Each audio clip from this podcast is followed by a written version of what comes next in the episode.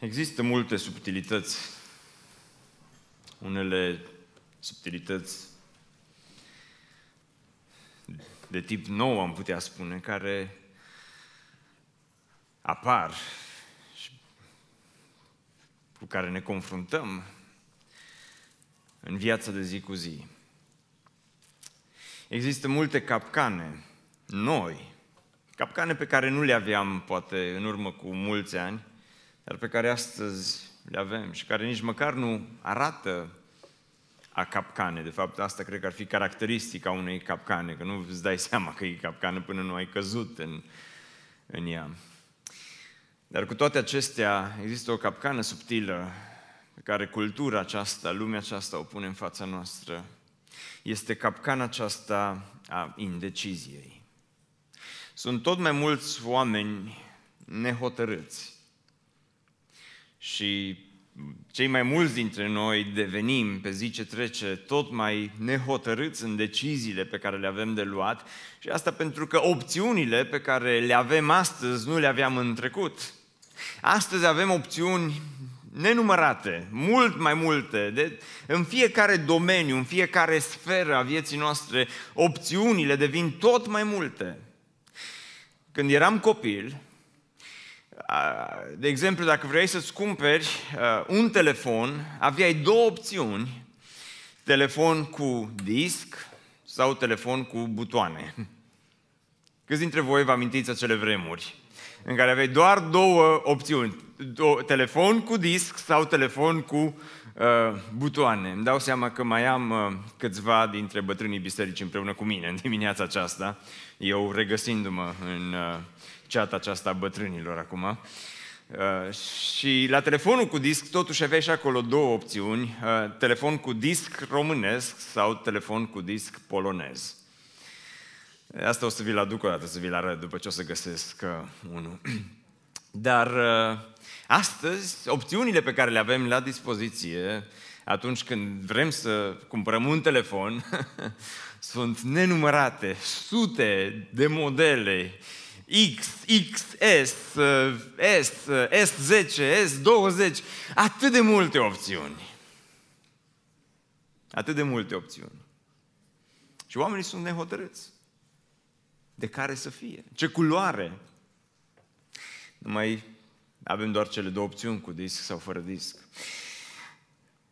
O persoană nehotărâtă poate să stea o jumătate de oră sau o jumătate de zi în fața unui dulap plin cu haine și să se gândească oare cu ce să mă îmbrac. Și te-ai îmbrăcat cu un set de haine și apoi le dai jos și zici nu-i bine și o să mă fac de râs și toată lumea o să arate înspre mine, deși majoritatea nu observă cu ce te îmbraci, dar ești nehotărât Mergi la restaurant, mai de mult era ușor să mergi la restaurant, că aveai numai câteva opțiuni. Astăzi stai în fața meniului și tremuri și zici că te faci de pentru că nu știi ce să comanzi. Mai ales că unele meniuri acum sunt în limba italiană. Și toți ne prefacem că știm ce scrie acolo, deși niciunul dintre noi habar n-avem. Uh, câți dintre voi ați pierdut mai mult timp căutând o vacanță decât vacanța însăși? Ai stat luni de zile să te gândești unde să te duci, ce hotel, ce mâncare, ce, cum să fie pachetul de vacanță și a durat mai mult să cauți vacanța decât vacanța. Oameni nehotărâți. Cultura aceasta ne împinge spre a fi nehotărâți. Aș putea să menționez aici și aspecte legate de căsătorie. Mai de mult, băieții se căsătoreau mult mai repede pentru că se hotărau mai repede. Astăzi, atâtea opțiuni, atâtea, ai, trebuie, ai cataloge întregi, Facebook, Instagram, de unde să alegi și cu toate acestea, oamenii se hotărăsc, băieții se decid tot mai greu cu privire la căsătorie și se căsătoresc tot mai târziu, să fiu realizat financiar, să am o slujbă bună, să am o anumită stabilitate și aparținem generației de oameni, unei generații de oameni care sunt oameni nehotărâți, oameni indeciși. Nu degeaba la BBSU avem cursul M-am hotărât. Dar în dimineața aceasta aș vrea să vă vorbesc despre oameni care sunt indeciși și despre capcana aceasta oarecum a indeciziei. Deschideți la 1 Împărați, capitolul 18, citim de la versetul 16. Haideți să ne ridicăm și să citim cuvântul Domnului de la versetul 16 până la versetul 21. Obadia, ducându-se înaintea lui Ahab, l-a înștiințat despre lucrul acesta. Și Ahab s-a dus înaintea lui Ilie. Ca să înțelegeți contextul, Ilie este secetă în poporul Israel. Trei ani și jumătate n-a plouat deloc, spre deosebire de vremurile în care ne trăim noi astăzi, secetă cumplită, nu inundații. Și în contextul acesta, uh, Ahab era împărat în Israel, era un împărat rău, uh, dar uh, era căsătorit cu o femeie și mai rea, pentru că în spatele fiecărui bărbat rău, nu, glumesc, dar îi seceta aceasta, Ahab s-a îndepărtat de Dumnezeu și Ilie a profețit că va veni această secetă. Seceta a venit, seceta ține acum de mai bine de trei ani și Ahab vrea să-l omoare pe Ilie. Ilie se ascunde, dar acum Ilie îl cheamă pe Obadia și îi spune profetului Obadia, du-te înaintea lui Ahab și spune că vreau să mă întâlnesc cu el. Obadia zice, dacă mă duc și nu te întâlnești cu el, o să mă ucidă. Ilie zice, du-te numai liniștit și întâlnește-te cu el și în contextul ăsta Obadia s-a dus înaintea lui Ahab, l-a înștiințat despre lucrul acesta și Ahab s-a dus înaintea lui Ilie. Ahab, abia a zărit Ahab pe Ilie și i-a zis, tu ești acela care ne norocește pe Israel. Ilie a răspuns, nu eu ne norocesc pe Israel, ci tu și casa tatălui tău, fiindcă ați părăsit poruncile Domnului și te-ai dus după Baali. Strânge acum pe tot Israelul la mine, la muntele Carmel, pe cei 450 de proroci al lui Baal și pe cei 400 de proroci ai Astartei, care mănâncă la masa Izabelei. Ahab a trimis soli la toți copiii lui Israel și a strâns pe proroci la muntele Carmel. Și versetul 21. Atunci Ilie s-a apropiat de tot poporul și a zis, până când vreți să șchiopătați de amândouă picioarele. Dacă Domnul este Dumnezeu, mergeți după El. Iar dacă este Baal Dumnezeu, mergeți după Baal. Poporul nu i-a răspuns nimic. Haideți să ne rugăm. Doamne, Trăim în mijlocul unei națiuni de oameni indeciși, nehotărâți. Și poate cea mai mare nehotărâre a noastră are de-a face cu credința noastră. De aceea, în dimineața aceasta, te rog să vii și să ne arăți care este credința adevărată. Vrem, Doamne, să nu mergem după un Dumnezeu al iluziilor noastre, ci am vrea să mergem după Dumnezeul cel viu și adevărat. Te rog să ne ajuți astăzi să îl descoperim pe acest Dumnezeu viu și adevărat. Aici, în mijlocul nostru, Doamne. Și după ce l-am găsit, ajută-ne să mergem după El. Ajută-ne să ne hotărâm să-L urmăm. Pentru oameni indeciși în ceea ce îl privește pe Dumnezeu, Doamne, te rog, dă-le putere de decizie. Pentru oameni indeciși, Doamne, în ceea ce privește mântuirea lor, dă-le mântuire astăzi. Pentru oameni indeciși în ceea ce privește păcatul lor, Doamne, ajută să renunțe la păcat. Iar pentru oameni indeciși, Doamne, în ceea ce privește legământul cu Tine, Doamne, ajută să încheie un legământ în apa botezului. Ajută-ne pe toți, Doamne, să decidem astăzi că vom merge după Tine. Orice ar fi și orice s-ar întâmpla în lumea aceasta. Amin. Vă rog să vă așezați.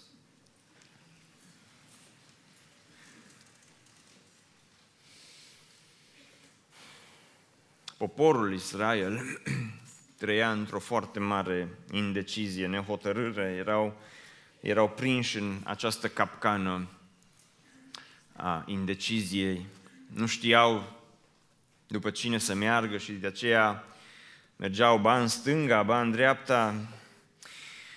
Exista în jurul lor, aveau multe opțiuni, Aveau mulți Dumnezei, deși Dumnezeu li s-a descoperit ca fiind singurul Dumnezeu adevărat, viu și adevărat. Cu toate acestea, poporul Israel au descoperit cultul acesta al uh, lui Baal și a Astartei.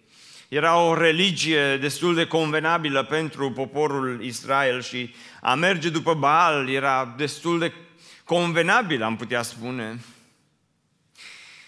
Pentru că Baal nu avea foarte multe restricții, Baal nu-ți cerea foarte mult, din potrivă, Baal părea a fi destul de, de treabă, spre deosebire de Iahve, de Dumnezeul cel viu și adevărat. De aceea, pentru că poporul a decis să-l urmeze și pe Baal, și pe Baal, Dumnezeu a trimis această pedeapsă peste Israel. Trei ani de secetă.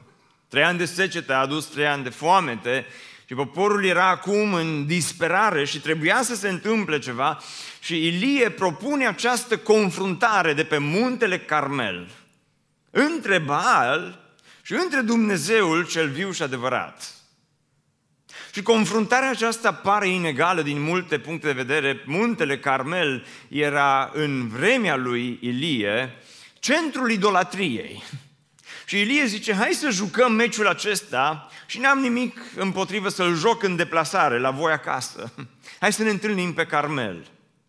Este inegal meciul acesta, nu doar pentru că era pe Carmel, dar din partea lui Baal vin 450 plus încă 400 din partea Astartei de proroci. Ilie era cât? Câți erau cu Ilie? Unul singur, deci o mică inegalitate, unul la 850. N-avea nicio șansă, ai zice. Dar Ilie știa că nu se mai poate merge în direcția aceasta, nu, nu mai pot să stai în această indecizie, în această nehotărâre și spune Ilie, trebuie să țin o predică, pentru că nu mai poți să mergi după Baal. Cultul lui Baal și Astartei erau zeități la care se închinau popoarele din jur și ritualul era captivant și se adresa foarte mult simțurilor. Baal avea o pagină de Facebook foarte faină și Astartea la fel, era vorba despre femei frumoase, despre muzică antrenantă, despre senzualitate, despre beție, despre prostituție. Uneori era parte din închinarea lui Baal. Erau mese copioase, erau petreceri, erau orgii care se întâmplau în templul lui Baal și Astartei și oamenii erau atrași de aceste plăceri. Plus de asta, puteai să trăiești într-o independență totală, pentru că Baal nu avea niciun fel de cerințe. Puteai să mergi duminica la biserică, iar apoi în timpul săptămânii puteai să trăiești cum dorești tu. Ajutorul lui Baal era garantat în momentul în care veneai la templu și îți plăteai dările. Ce făceai la templu era una, ce făceai acasă era cu totul altceva. Și oamenii au fost oarecum atrași de această nouă religie păgână. O, ceea ce le-a spus Dumnezeu în Vechiul Testament, templu, legea, sfințenia, nimic nu îi mai atrăgea pe evreii care trăiau în apostazie. În noua religie păgână, nimic nu te oprea, te puteai bucura de viață, puteai să faci tot ceea ce îți dorești. Dar cu toate acestea, atenție, că aici e foarte important să înțelegeți, acum vă vorbesc despre context și imediat ajungem la partea practică a predicii. Da? Cu toate acestea, poporul nu s-a dus doar după Baal și n-au renunțat de tot la Dumnezeul Vechiului Testament, la Dumnezeul cel viu și adevărat. De ce? Pentru că Nicolae Iorga spunea următorul lucru, oamenii l-au închis pe Dumnezeu în biserică pentru ca ei să fie liberi în lume. Și asta a făcut poporul Israel cu Dumnezeu. L-au închis pe Dumnezeul viu și adevărat în templu, pentru ca ei apoi să poată să fie liberi în lume, împreună cu Baal și cu religia și cu tot ceea ce implica această acest cult al lui Baal și Astartei, să se poată bucura în liniște. Cu alte cuvinte, îl iei pe Dumnezeu și îl pui pentru o perioadă la naftalină, pentru ca tu apoi să poți să fii liber, să trăiești după poftele tale. Și în acest context, Ați înțeles până aici, am încercat să fixez contextul. Ați înțeles despre ce era vorba. Era vorba despre Baal și era vorba despre Dumnezeu. Și oamenii nu au renunțat la unul în favoarea celuilalt, ci i-au ales oarecum pe amândoi. Și de aceea a fost nevoie de această intervenție categorică din partea lui Dumnezeu și Ilie merge unul singur împotriva 850 de persoane, 850 de profeți uh, falși și uh, ceea ce se întâmplă este că deși Ilie ar fi avut multe motive să-i mustre pe oamenii aceștia pentru păcatul lor, pentru curviile lor, pentru uh, idolatria lor, pentru necredința lor, pentru uitarea minunilor de la Marea Roșie, pentru uitarea cum i-a scos Dumnezeu din Egipt, cu toate acestea, Ilie nu îi mustră pe oamenii aceștia pentru păcatele lor, ci Ilie în versetul 21 îi mustră pe oamenii aceștia pentru indecizia lor. Pentru că în versetul 21 spune că atunci Ilie s-a apropiat de tot poporul și a zis, până când vreți să șchiopătați de amândouă picioarele? Asta e după trei ani de tăcere, după trei ani de secetă, după trei ani în care Ilie n-a mai predicat. Nu era fain să-și înceapă și el predica un pic mai fain, cu ceva ilustrație. Nu era fain să spună o glumă. Hei, ce mai faceți? Nu v-am văzut de mult. Bine ați venit astăzi la Biserica Baptistă Carmel. Că erau pe muntele Carmelului. Nu era fain să își găsească și el o introducere, dar Ilie este omul care merge așa direct, cu buldozerul. Până când, zice, vreți să șchiopătați de amândouă picioarele. Dacă Domnul este Dumnezeu, mergeți după El. Iar dacă Baal este Dumnezeu, mergeți după Baal. Acum, când cineva șchioapătă de un picior, merge pe cel sănătos, pe care se sprijinește în întregime, nu-i așa? Dar aici spune Ilie, problema voastră este că șchiopătați de amândouă picioarele. Într-o altă traducere, noua traducere, cei care aveți noua traducere la voi, citiți, vă rog, să vedeți cum sună versetul acesta în noua traducere, pentru că noua traducere sună în felul următor. Până când, spune Ilie, până când veți șchiopăta între două cârje. Până când veți șchiopăta, zice, între două cârje. Titlul predicii din dimineața aceasta este Între două cârje. Între două cârje.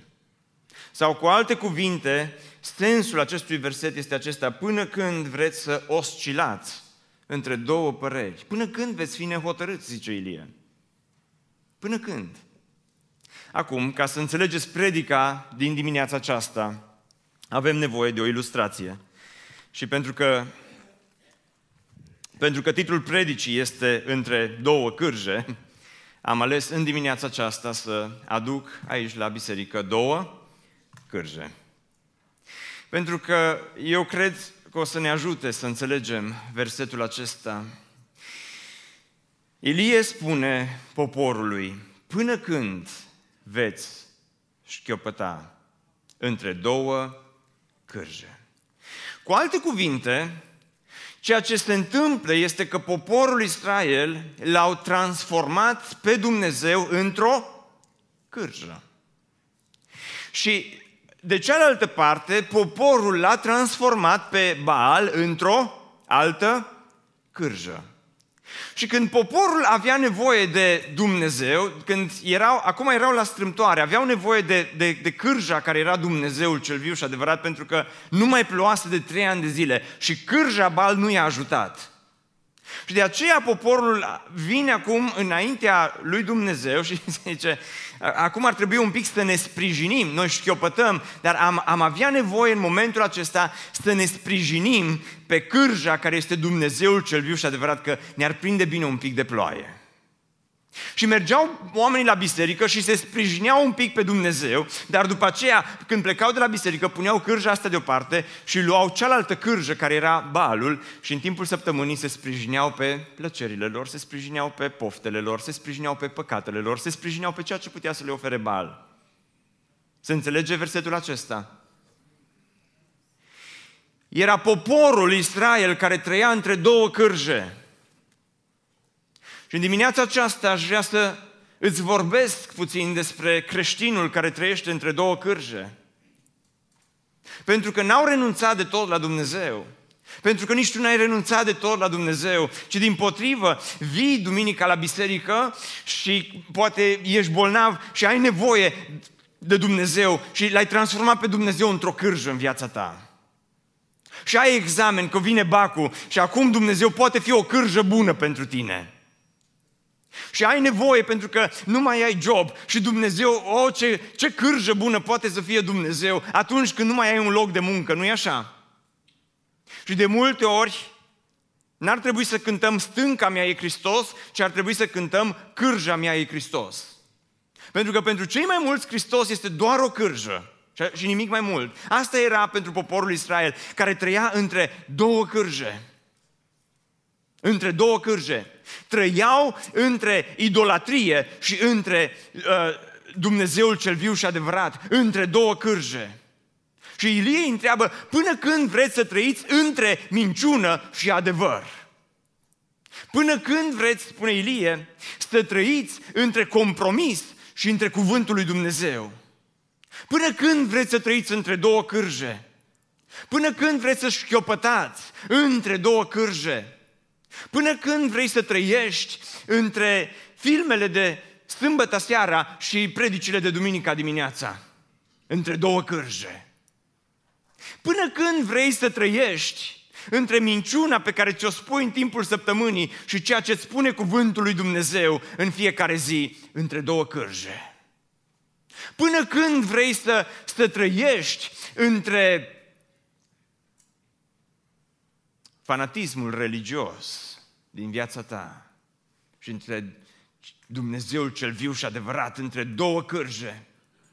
Până când vrei să trăiești într-o religie moartă pe care o ai și o duci cu tine și o relație vie și adevărată cu Dumnezeul cel viu și adevărat, între două cârje.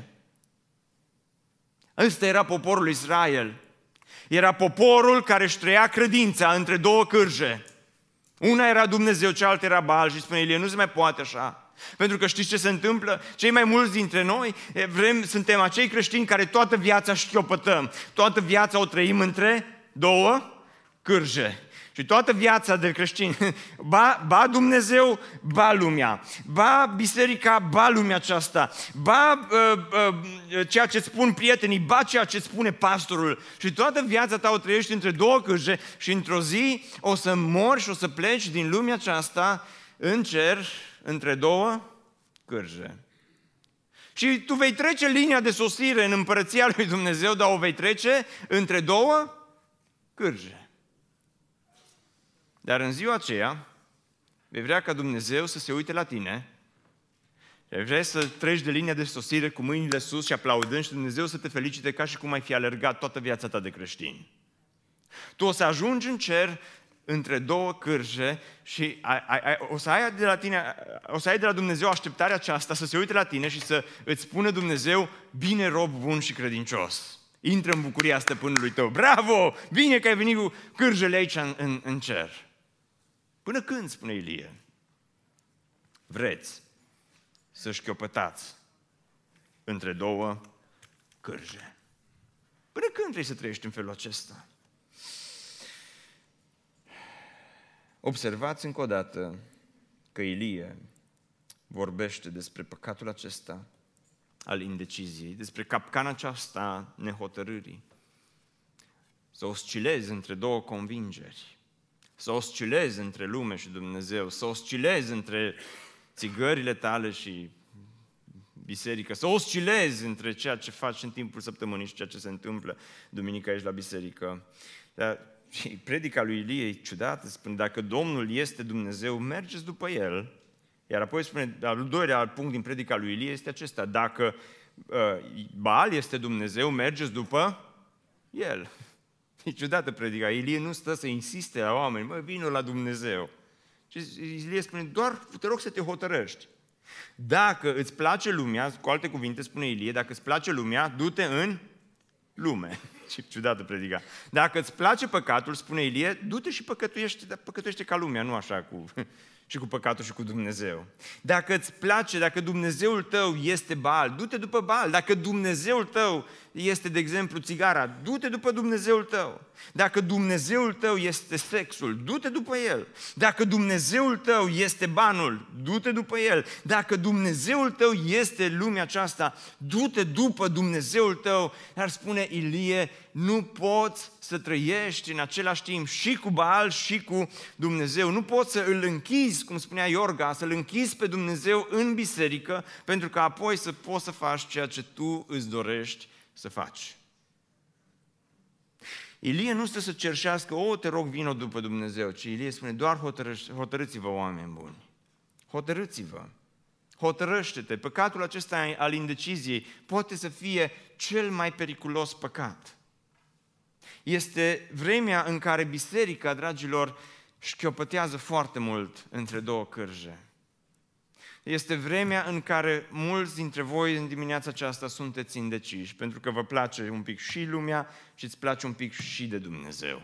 Îți place un pic și cu prietenii tăi care n-ar trebui să-i ai, dar îți place un pic și aici la biserică. Îți place un pic și să spui o glumă porcoasă, îți place un pic și la grupul mic. Îți place un pic și să, să știi că, nu, oarecum Dumnezeu, îi ești simpatic lui Dumnezeu, dar nici n-ai vrea neapărat să iei o hotărâre și să decizi pentru Dumnezeu și biserica șchiopătează și Ilie și Dumnezeu ne întreabă în dimineața aceasta până când, zice, veți rămâne indeciși, până când veți șchiopăta între aceste două cârje.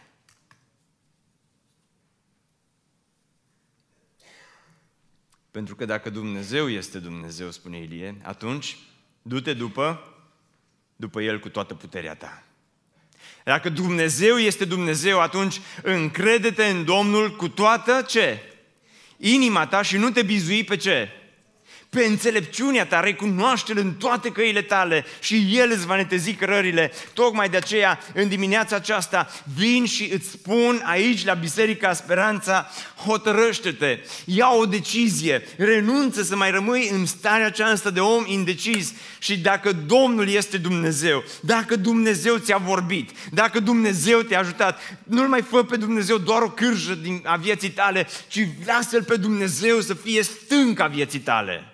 Nu-L mai lăsa pe Hristos să fie doar un accesoriu al vieții tale, ci lasă-L pe Hristos să fie totul în viața ta. Amin.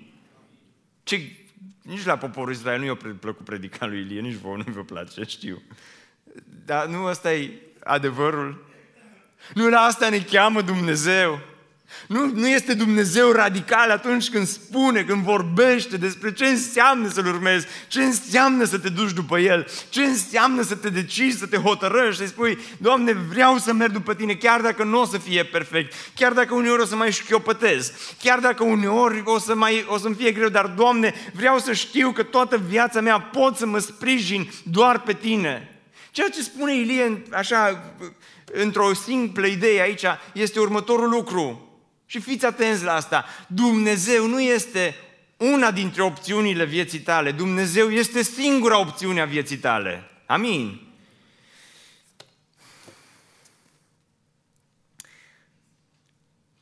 Și Ilie ține predica asta scurtă de altfel, de tăioasă. Și până când vreți să șchiopătați de amândouă picioare. Dacă Domnul este Dumnezeu, mergeți după El, iar dacă este Baal, mergeți după Baal. Și după predica asta faină, la final spune că poporul nu i-a răspuns nimic. Poporul nu i-a răspuns nimic. Oare de ce nu i-a răspuns nimic? Oare de ce a tăcut poporul? Așa cum... Eu cred că îl înțeleg pe Ilie aici. Cred că mă identific bine cu el aici, pentru că de multe ori stau aici în fața bisericii și îmi predic inima și îmi predic viața și îmi predic cuvântul și predic tot ceea ce pot să, să, să vă aduc, cum pot și cum ajută Dumnezeu mai bine. Nu sunt cel mai bun vorbitor, nu sunt cel mai talentat, nu sunt cel știu, știu lucrul acesta, dar, dar stau aici în fața voastră cu toată pasiunea și toată motivația pe care Dumnezeu mi-o dă și vin de fiecare dată cu bucurie să vă aduc cuvântul lui Dumnezeu și de multe ori stau și mă rog, Doamne, te rog așa de mult să ajuți biserica aceasta să-ți răspundă și la final poporul nu a răspuns nimic. Este tăcere, este tăcere maximă și tăcerea aceasta de la finalul predicii este o tăcere care doare atât de rău. Este o tăcere care, care taie până în, taie în carne vie și este o tăcere care are de-a face tot cu nesiguranța. Pentru că acesta a fost răspunsul poporului după trei ani de secetă după trei ani în care au văzut, că, cu ochii lor au văzut că ceea ce Dumnezeu spusese tot prin Ilie în urmă cu trei ani de, de zile s-a adeverit, au văzut dovezi, au văzut minuni, au văzut pedeapsa, au simțit-o pe pielea lor. Și cu toate acestea, după o predică de trei ani și jumătate, o predică dură din partea lui Dumnezeu, predica cu seceta, și după predica lui Ilie, care este una directă, una care taie în carne vie, la final poporul tace. Pentru că Ilie pune în fața lor două opțiuni, ca și Iosua. Alegeți astăzi cui vreți să slujiți, lui Dumnezeu sau idolilor din jurul vostru. Și poporul a tăcut.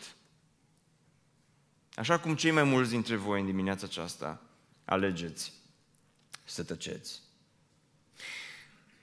Bonhoeffer spunea următorul lucru, a nu lua o hotărâre poate fi mai greșit decât a lua o hotărâre greșită. A nu lua nicio hotărâre poate fi mai rău decât a lua o hotărâre greșită. Și unii dintre voi stați și oscilați între aceste două convingeri o viață întreagă. Trec ani peste tine și ești nehotărât. Trec ani peste tine și tu, în loc să participi la cursul M-am hotărât, participi o viață, ți-ai transformat toată viața într-un, într-un lung curs. Cursul nu prea m-am hotărât. Asta este viața, ești indecis în ceea ce privește familia, ești indecis în ceea ce privește finanțele, jobul, unde să locuiești, dar cei mai mulți dintre noi suntem indeciși în ceea ce privește viața noastră de credință, relația noastră cu Dumnezeu și de aceea preferăm de cele mai multe ori să băgăm capul ca și ștruțul în nisip, în pământ și să nu spunem nimic. Și să ne prefacem că totul este bine, la fel ca și poporul, tăcere. Este tăcerea de la finalul predicii. Este tăcerea vieții, este tăcerea mântuirii, este tăcerea, este tăcerea unei decizii care ar fi trebuit să fie luată, este tăcerea care doare, este tăcerea care costă, este tăcerea care n-ar trebui să existe, este răspunsul tăcerii care în aparență nu spune nimic și totuși de cele mai multe ori avem noi o vorbă în limba română, că și tăcerea spune multe. Și, sincer, închei predica aici în dimineața asta. Nu mai am nimic, nici o ilustrație, nu mai am nici o idee, nu mai am absolut nimic ce aș vrea să vă mai spun decât atât. Până când vei șchiopăta între două cârje. Până când vei rămâne indecis. Până când vei tăcea în relația ta cu Dumnezeu. Haideți așa cum stăm, să închidem ochii și să ne rugăm.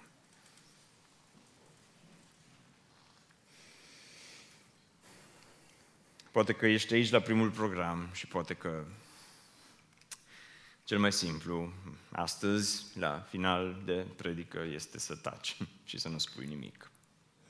Poate că cel mai simplu este să nu alegi nimic. Poate cel mai simplu este să șovăiești și să oscilezi între plictiseala de duminică dimineața și poate o idee pe care Dumnezeu o spune în viața ta. Poate cel mai simplu este să oscilezi astăzi între, între lumea ta păcătoasă și murdară în care trăiești și sfințenia lui Dumnezeu. Poate cel mai simplu, într-adevăr, este să oscilezi între lume și biserică. Poate cel mai simplu este să, să șchiopătezi așa, să fii un pic cu Dumnezeu și apoi un pic și cu celelalte lucruri din viața ta. Poate cel mai simplu și poate viața cea mai simplă, cea mai simplă viață de creștin este viața cărjelor să-L faci pe Dumnezeu doar o cârjă și să-L folosești numai când ai nevoie. Dar Dumnezeu nu vrea să trăiești așa, ci Dumnezeu astăzi, în această duminică de iunie, vine și îți spune simplu și clar, până când vrei să mai rămâi indecis. Și ascultă-mă, Dumnezeu nu te obligă la nimic. Nu te obligă să-L urmezi pe El. Dumnezeu spune, dacă vrei să păcătuiești, păcătuiește. Dar hotărăște-te nu crezi că a venit ziua în care să te hotărăști și tu? Să te hotărăști pentru Dumnezeu. Poate ești un creștin care își chiopătează rău de tot. O, oh, tu numai cu cârjele te duci prin lumea aceasta. Biblia e o cârjă, rugăciunea e numai o cârjă. Cântarea e numai o cârjă, duminica dimineața e numai o cârjă care să te susțină așa un pic. Eh, hotărăște-te astăzi. Pe cine vrei să urmezi? Încotro vrei să mergi? Și dacă ești aici astăzi și ești indecis, vină la Hristos. Și vreau să te chem, așa cum Ilie a chemat poporul. Vreau să te chem să vii la Hristos, pentru că ascultă-mă cu atenție. Iisus Hristos a murit pe o cruce, pe o cruce în locul nostru ca să scăpăm de cârje. Hristos a murit între cer și pământ pentru ca tu astăzi să nu mai șchiopătezi, ci pentru ca tu astăzi să mergi împreună cu El. De aceea, aș vrea să te chem să-ți lași cârjele la crucea lui Iisus Hristos în dimineața aceasta și dacă ești aici și ești indecis, vină la cruce.